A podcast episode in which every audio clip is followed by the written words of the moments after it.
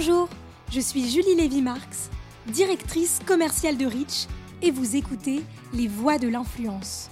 Dans chaque épisode, vous allez rencontrer ceux qui font et construisent ce métier. Ne pas juste avoir une approche superficielle et commerciale, mais vraiment pouvoir travailler avec les influenceurs sur les engagements de nos marques. On n'a pas la prétention de dire qu'on est parfait, en revanche, on a les convictions et l'envie de faire beaucoup mieux.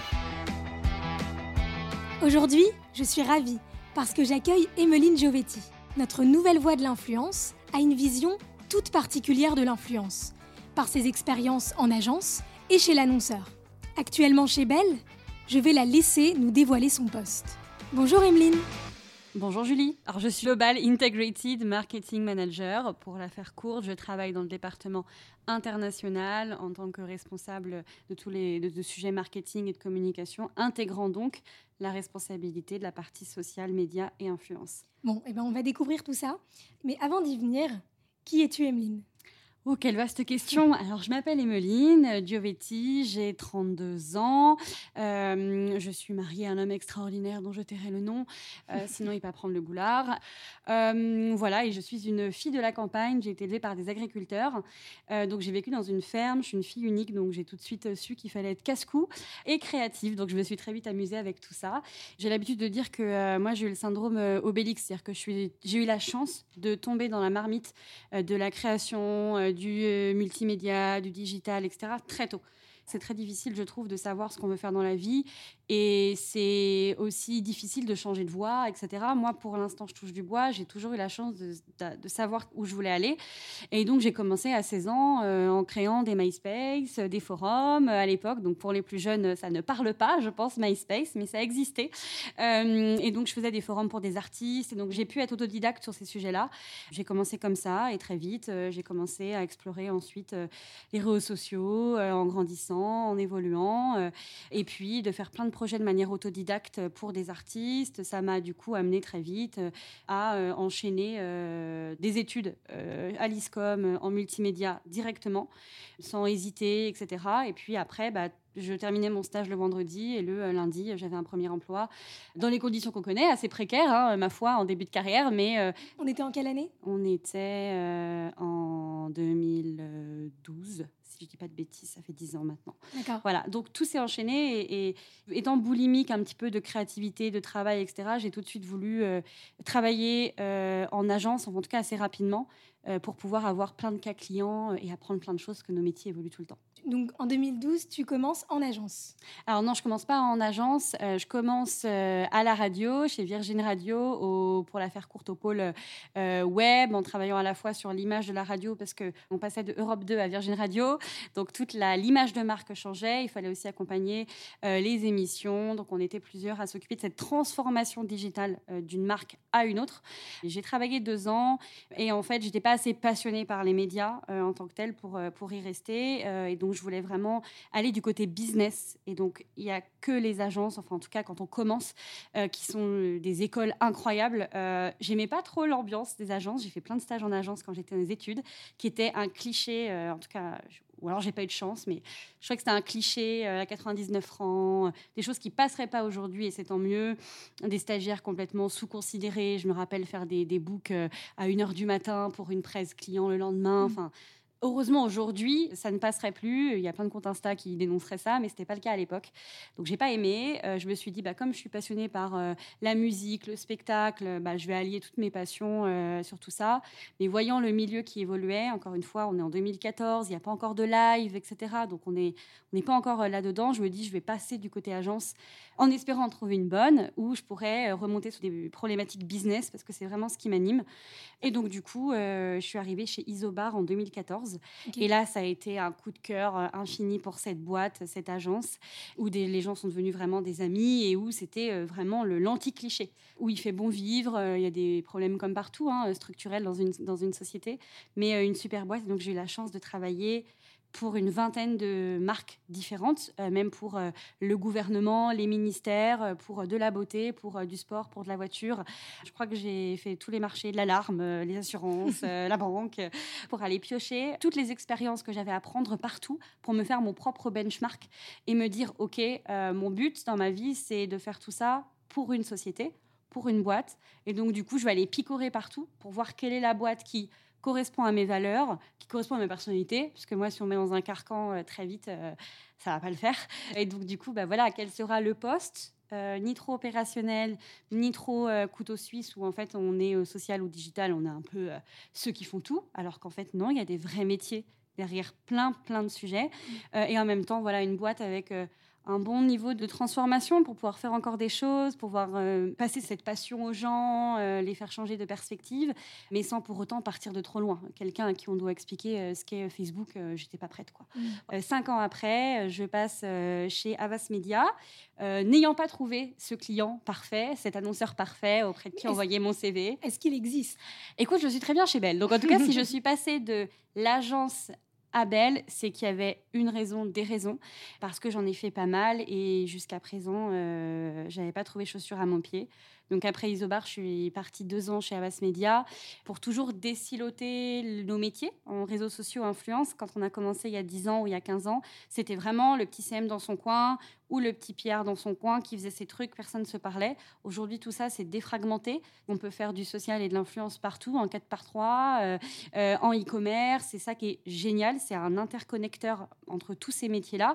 Et puis, euh, je suis restée à peine un an, je crois, chez Avas Media, chez Socialize.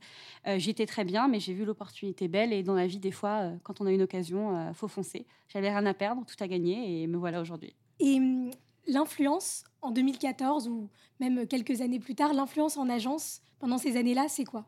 Alors c'est à la fois euh, incroyable parce que c'est un peu le début, même si on peut remonter aux années 50 pour avoir de l'influence. Hein, les gens ont toujours eu un pouvoir d'influence sur les autres, sur les pairs. C'est juste que ça s'est démocratisé.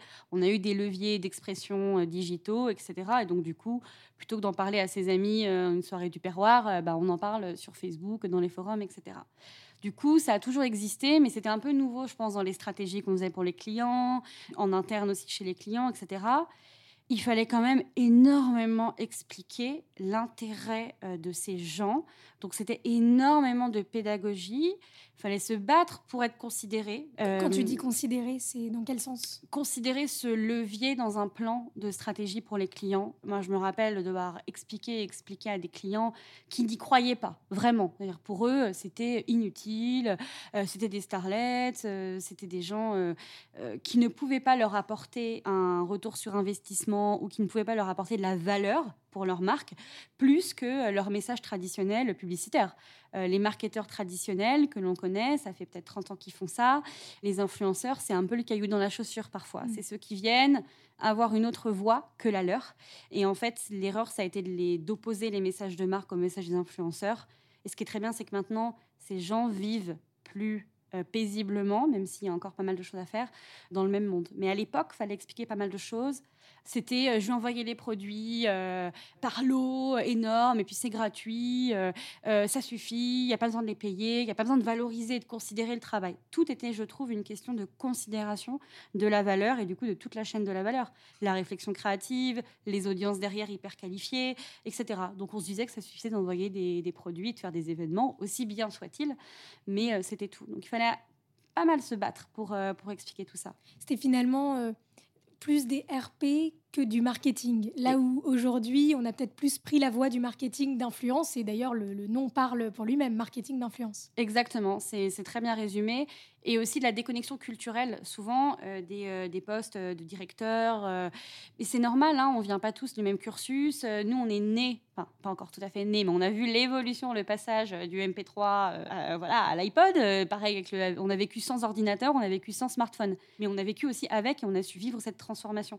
Certains marketeurs l'ont vécu de manière un peu plus, un peu plus dure et c'est pas grave, c'est normal. Comme nous, on sera plus vite largués par les générations qui arrivent, même si je pense qu'on sera un peu moins largués, je croise les doigts, que les générations euh, euh, d'après. Mais c'est normal. Moi, je me rappelle que pendant, je demandais à mes clients de proposer ma strat à leurs enfants le soir. Et les enfants de mes clients étaient mes meilleurs ambassadeurs, mes meilleurs influenceurs. Et le point culturel était fait, c'est-à-dire quand un client euh, me disait un haut placé dans des, ministères, etc., me disait ah, mais c'est un enfer en fait. Maintenant, je comprends, on est en vacances à 18h, il faut qu'il soit revenu pour voir la vidéo YouTube de son YouTubeur préféré.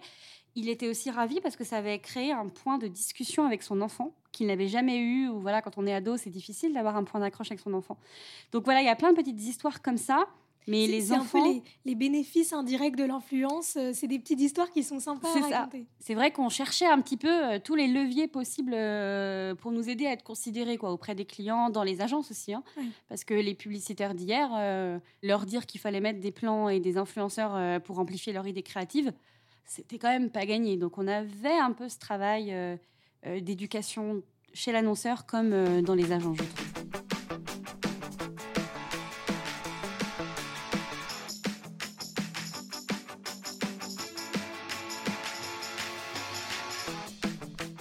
J'aime bien poser la question à mes invités sur euh, quels sont les influenceurs qui les inspirent. Tellement. Alors, j'ai un peu changé. Je pense qu'on évolue, hein, et c'est ça qui est magique parce qu'on évolue. Des gens qu'on suivait, on les suit plus, et c'est pas grave, c'est normal. Euh, on évolue. Moi, j'ai toujours aimé des gens avec du franc-parler, des caractères, des gens pétillants. Donc, j'ai toujours adoré Megan VLT. J'ai toujours adoré des profils comme ça, euh, avec une personnalité. Et pour moi, c'est ça qu'on vient suivre. Et c'est ça le pouvoir de l'influence, entre guillemets, c'est de pouvoir arriver à exprimer sa personnalité grâce aux réseaux sociaux. Et c'est un travail de longue haleine, c'est de savoir qui on est, comment on va évoluer, quel format va être bon pour moi, etc. Et d'oser se mettre en scène, parce qu'on oublie ça, mais d'oser se mettre en scène. Moi, par exemple, j'ai jamais osé euh, le faire, donc je respecte beaucoup ces personnes-là qui osent euh, exprimer leur personnalité euh, à fond. donc c'est vrai qu'il y a ces modèles-là, je pense qu'aujourd'hui, on peut arriver à avoir des modèles de toutes les représentations. Et c'est ça qui est très fort euh, dans le monde dans lequel on est.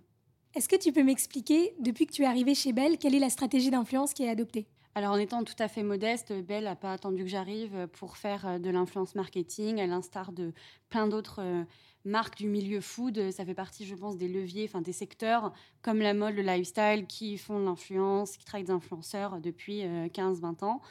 En arrivant, en fait, euh, le diagnostic euh, qu'on a fait avec euh, mon équipe plus largement sur le marketing et la communication, puisque c'est intégré à une transformation marketing plus globale, en fait, c'est pas que l'influence dans un coin, c'est intégrer un tout, c'est qu'on s'est rendu compte que euh, le groupe Bell, c'est des marques très fortes, c'est des, love brands comme on les appelle. Donc pour ceux qui connaissent pas forcément, c'est euh, la vache Kiri, Kiri, euh, Babybel, Boursin, c'est une nouvelle marque végétale là qui est sortie l'année dernière, donc en 2021, qui s'appelle Nourish. Et on a perdu la consommation en fait pendant notre vie d'adulte, on consomme plus trop, etc. On retrouve parfois quand on devient parent, on donne le premier À son enfant, etc. C'est partie des premiers apprentissages euh, avec le fromage. Mais on a euh, perdu peut-être au fil du temps les liens avec nos consommateurs. Donc il y a eu un gros travail de l'entreprise, à la fois pour euh, revaloriser les plateformes de communication de chacune de ces marques-là, pour identifier un, territoire très fort et dans lequel le social média a une place considérable et est devenu au cœur de l'entreprise. Donc moi j'ai été recrutée pour ça. J'avais déjà la chance d'avoir des dirigeants qui croient au social média ce qui n'est pas le cas dans toutes les entreprises. Donc ça aide l'accélération euh, puissance 1000.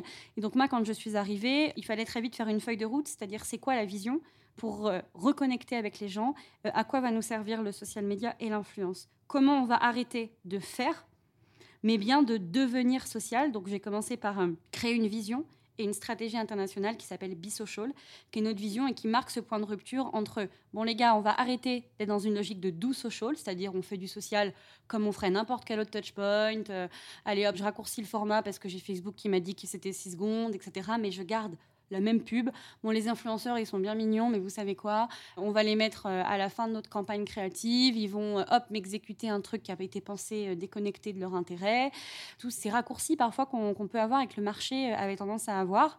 Donc nous, on a remis ça à plat et on a dit on arrête cette logique de doux et en passant à une logique de bi-social. On veut être social, on veut vraiment avoir des marques connectées culturellement aux réseaux sociaux et donc ça passe par connecter avec les gens avec euh, les influenceurs, ce qu'on a voulu mettre en place, c'est une logique de partenaire. Donc derrière ce terme partenaire, on met euh, toute notre conviction derrière. Donc très rapidement, on met P pour précision marketing. L'influence répond à des objectifs, répond à des enjeux business, répond à des euh, tribus, des targets spécifiques. A, parce qu'on veut derrière avoir une relation annuelle avec les gens, pas juste être dans un one-shot. On veut construire des relations euh, longues. Euh, R pour euh, recrute. Alors, pardon pour les anglicismes, je suis à l'international, donc il faut que ça parle aux japonais, comme aux sud-coréens, comme aux américains. Pour recruter vraiment des profils qui correspondent vraiment aux valeurs de nos marques, à nos tribus, à nos targets, etc. T pour trust. On veut absolument leur faire confiance. Donc ça, c'est un marqueur assez fort en disant, euh, voilà, on vient travailler avec quelqu'un, c'est pour sa valeur ajoutée, donc on le met dans, nos convictions. N pour nourrir la relation. Euh, on n'est pas là que pour une collaboration, on est là pour célébrer et l'accompagner en ces moments de sa vie. vraiment une, vraie relation qu'on vient nourrir comme une relation amicale ou sentimentale. E pour engagement. Engagement, on met beaucoup de choses derrière. On met évidemment euh, l'inclusion des communautés, travailler des choses expérientielles, conversationnelles, voilà, pas le truc top-down marketing à, l'ancienne, et puis engager aussi pour euh, ne pas juste avoir une approche superficielle et commerciale, mais vraiment pouvoir travailler avec les influenceurs sur les engagements de nos marques. On n'a pas la prétention de dire qu'on est parfait. En revanche, on a les convictions et l'envie de faire beaucoup mieux. Donc, on veut vraiment avoir un impact plus positif sur, évidemment, les gens, leur santé, euh, la biodiversité, la planète, etc., à des prix accessibles. Donc, il faut qu'on travaille aussi sur ces engagements-là et pas attendre d'être parfait euh, ou juste être superficiel. R pour ROI, parce qu'in fine, on est quand même là pour que chacun s'y retrouve, l'influenceur comme la marque, pour faire du business, être sûr de l'idée, de être sûr du bon choix d'influenceur, être sûr de la bonne idée, du bon dispositif, mettre du média derrière si c'est possible, etc. Et enfin, S pour safety, parce que quand même, euh, il faut respecter évidemment les règles en vigueur dans chaque euh, marché, et puis euh, faire quelque chose de safe pour tout le monde, donc les contrats qui vont bien derrière, etc. etc. Donc c'est ça la stratégie qu'on a affirmé exprès pour que voilà, on puisse être tous sur la même direction, la même vision, et que du coup les futures stratégies dans tous les pays soient dans cette direction-là. Et après, chaque pays est libre évidemment de s'approprier le sujet, de faire la, chose à sa sauce entre guillemets, tant que on considère euh, l'influence comme un vrai levier euh, marketing qui fait du sens pour euh, notre entreprise et qu'on les mette au, au bon moment dans la réflexion. C'est hyper intéressant d'avoir ces, guidelines, euh, un peu ce brand book en fait que vous mettez en avant, que vous affirmez, comme tu dis, euh, aux différents influenceurs avec lesquels vous travaillez. J'aimerais revenir sur un point. Comment, chez Bell, vous intégrez le levier de l'influence aux autres leviers de communication? C'est complètement intégré au plan marketing dans sa réflexion. Donc, le marketeur aujourd'hui, euh, à l'instar de son search ou de sa télé, bah, l'influence est dans sa réflexion décilotée pour que tout soit complémentaire. Euh, voilà, donc ça c'est la première euh, brique d'intégration. Ensuite, quand on est vraiment euh, en phase de réflexion, de stratégie, d'opération et d'activation de l'influence, c'est intégré en termes de touchpoint, évidemment. Donc, on peut travailler avec des influenceurs euh, en télé, comme c'était le cas pour euh, euh, une ancienne marque que l'on avait, qui est partie à la concurrence, donc je tairai le nom. mais en Italie, parce que nos amis italiens ont tout compris et travaillent vraiment très bien avec les influenceurs, c'est un super marché. Et donc, on travaille en télé. ils avaient des expériences après de en terrain, sur le social media, etc.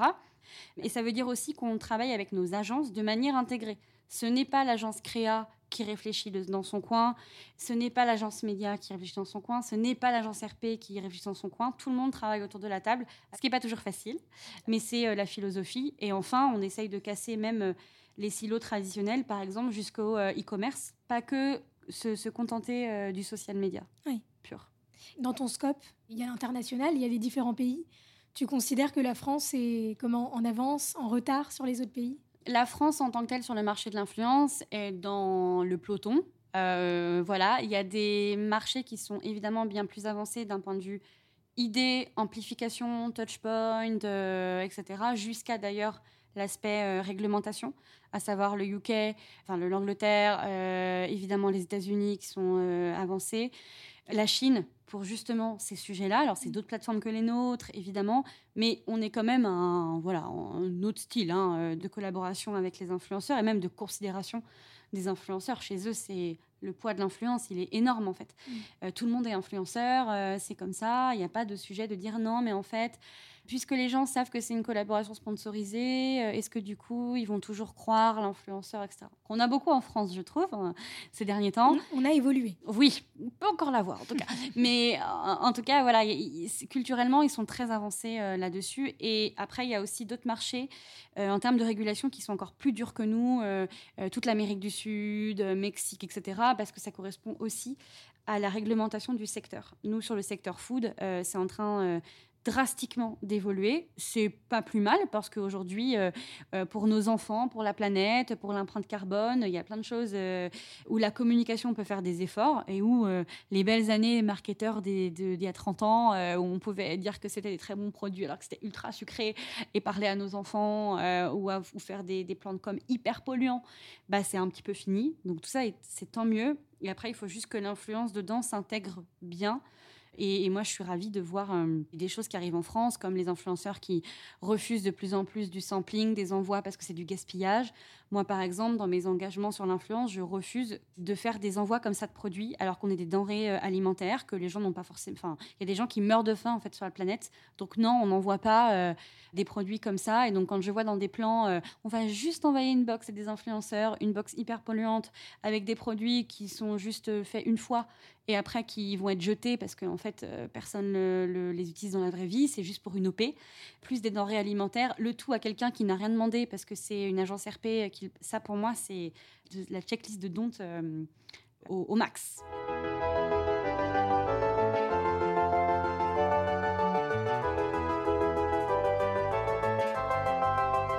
J'aimerais maintenant qu'on passe à la leçon. En une phrase, qu'est-ce que c'est pour toi? Alors ma leçon est la suivante. Ce n'est pas une coïncidence si influence rime avec sens. Très poétique. On essaye, on essaye à ces heures perdues. Non, pour moi, c'est hyper important, euh, encore plus dans le monde dans lequel on vit.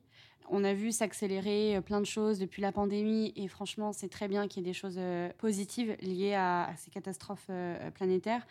Mais en fait, moi, c'est un combat que j'ai depuis longtemps.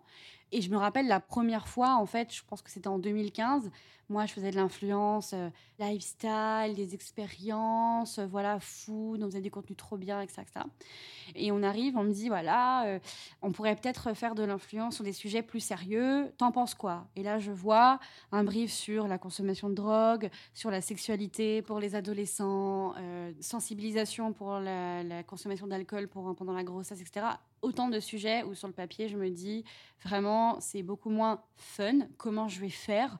Comment je vais imaginer des choses créatives qui vont intéresser les gens là-dessus Vraiment, j'ai eu un moment où j'ai eu un stop parce que c'était inconfortable et je pensais pas pouvoir faire ce genre de choses au début.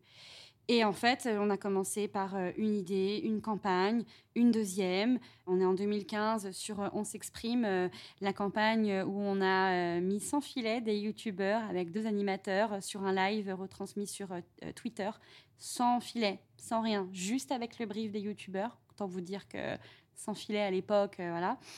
Et euh, l'opération a cartonné, euh, pas de médias dessus. Euh, on a pris je sais plus combien de prix à l'époque. Mais au-delà de ça, en fait, ça a été l'opération qui m'a ouvert les chakras sur le fait que l'influence avait un réel pouvoir sur des choses positives, en fait, sur du sens, pas que pour vendre des produits. Et d'appeler toujours plus à la consommation et toujours et toujours. C'est aujourd'hui mes plus belles campagnes d'influence que j'ai pu faire. Euh, à tout niveau et où derrière on voit les bénéfices en fait dans les commentaires, dans les verbatims des gens. Et ça, c'est, je crois que c'est le meilleur héroïque quoi.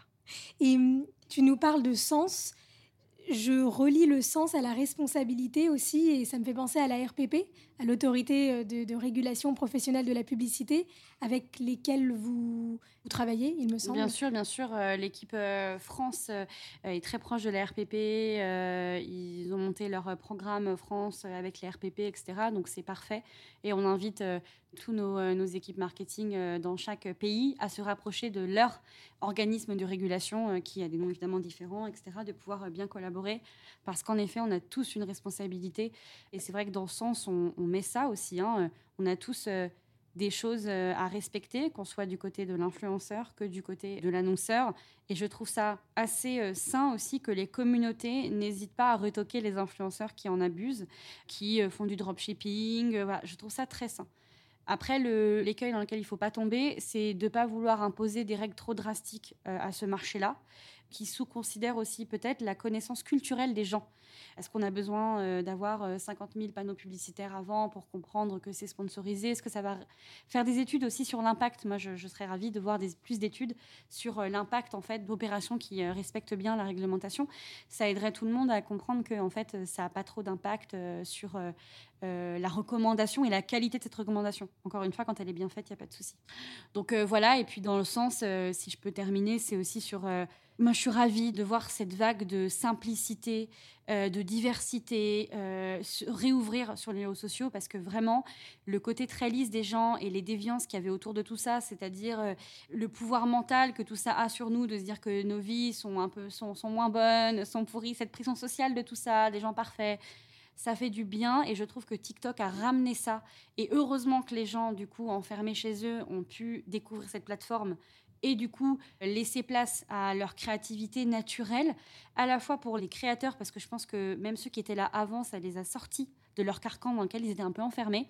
Maintenant, on voit des reels euh, inspirés de TikTok, évidemment, où les gens sont détendus, s'amusent, il n'y a pas de montage et ça fait du bien et ça a remis du coup la création et la diversité, je trouve, au cœur et ça permet justement à des gens nouveaux de s'exprimer. Je ne pense pas que Taïba, elle aurait pu s'exprimer sur Instagram à l'époque de la même manière, ou en tout cas, elle n'aurait pas osé et elle n'aurait pas du tout fait le même contenu. Mm. Donc ça, je trouve que ce sens-là, il est parfait et je trouve que des marques euh, doivent continuer, elles ont leur rôle à jouer euh, en termes de responsabilité, aussi dans les expériences qu'elles proposent et les collaborations qu'elles proposent euh, pour euh, rendre leurs actions plus positives. Nous, chez Bell, on a un positionnement qui est autour de positive brands. Toutes nos marques ont un impact et veulent, veulent, avoir un impact positif. Et je trouve ça génial d'avoir comme grille de lecture, OK, est-ce que mon idée a un impact positif sur les gens? Même si on est là pour vendre du fromage dans, un, dans une grande surface, mais derrière, c'est pas que ça. C'est voilà, j'en parle à chaque fois avec passion parce que je trouve que ça change la manière de, réfléchir, de faire, et ça permet aux, générations qui nous suivent de pas leur laisser un social media euh, que négatif et avec plein d'injonctions parce qu'on en a déjà euh, pléthore euh, dans la vie normale, quoi. et puis ce mouvement finalement a impacté aussi les collaborations que les influenceurs peuvent avoir avec les marques. Exactement, et je trouve ça très bien de dire à des marques euh, non, ça en fait euh, c'est nul, ce produit il est polluant. Là, la communauté elle aime pas. Moi, je trouve ça très sain. Je suis toujours, euh, je préfère toujours le dialogue et se dire les choses. voilà, il faut les, les agences aussi n'hésitent pas à dire que les influenceurs disent non. voilà, non n'est pas un gros mot.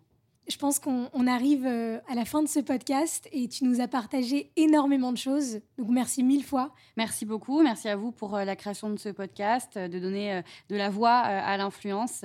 C'est très bien pour nos métiers, c'est très bien pour l'ensemble des acteurs de ce métier. Et merci encore pour l'invitation et au plaisir pour des belles collaborations sur ce secteur.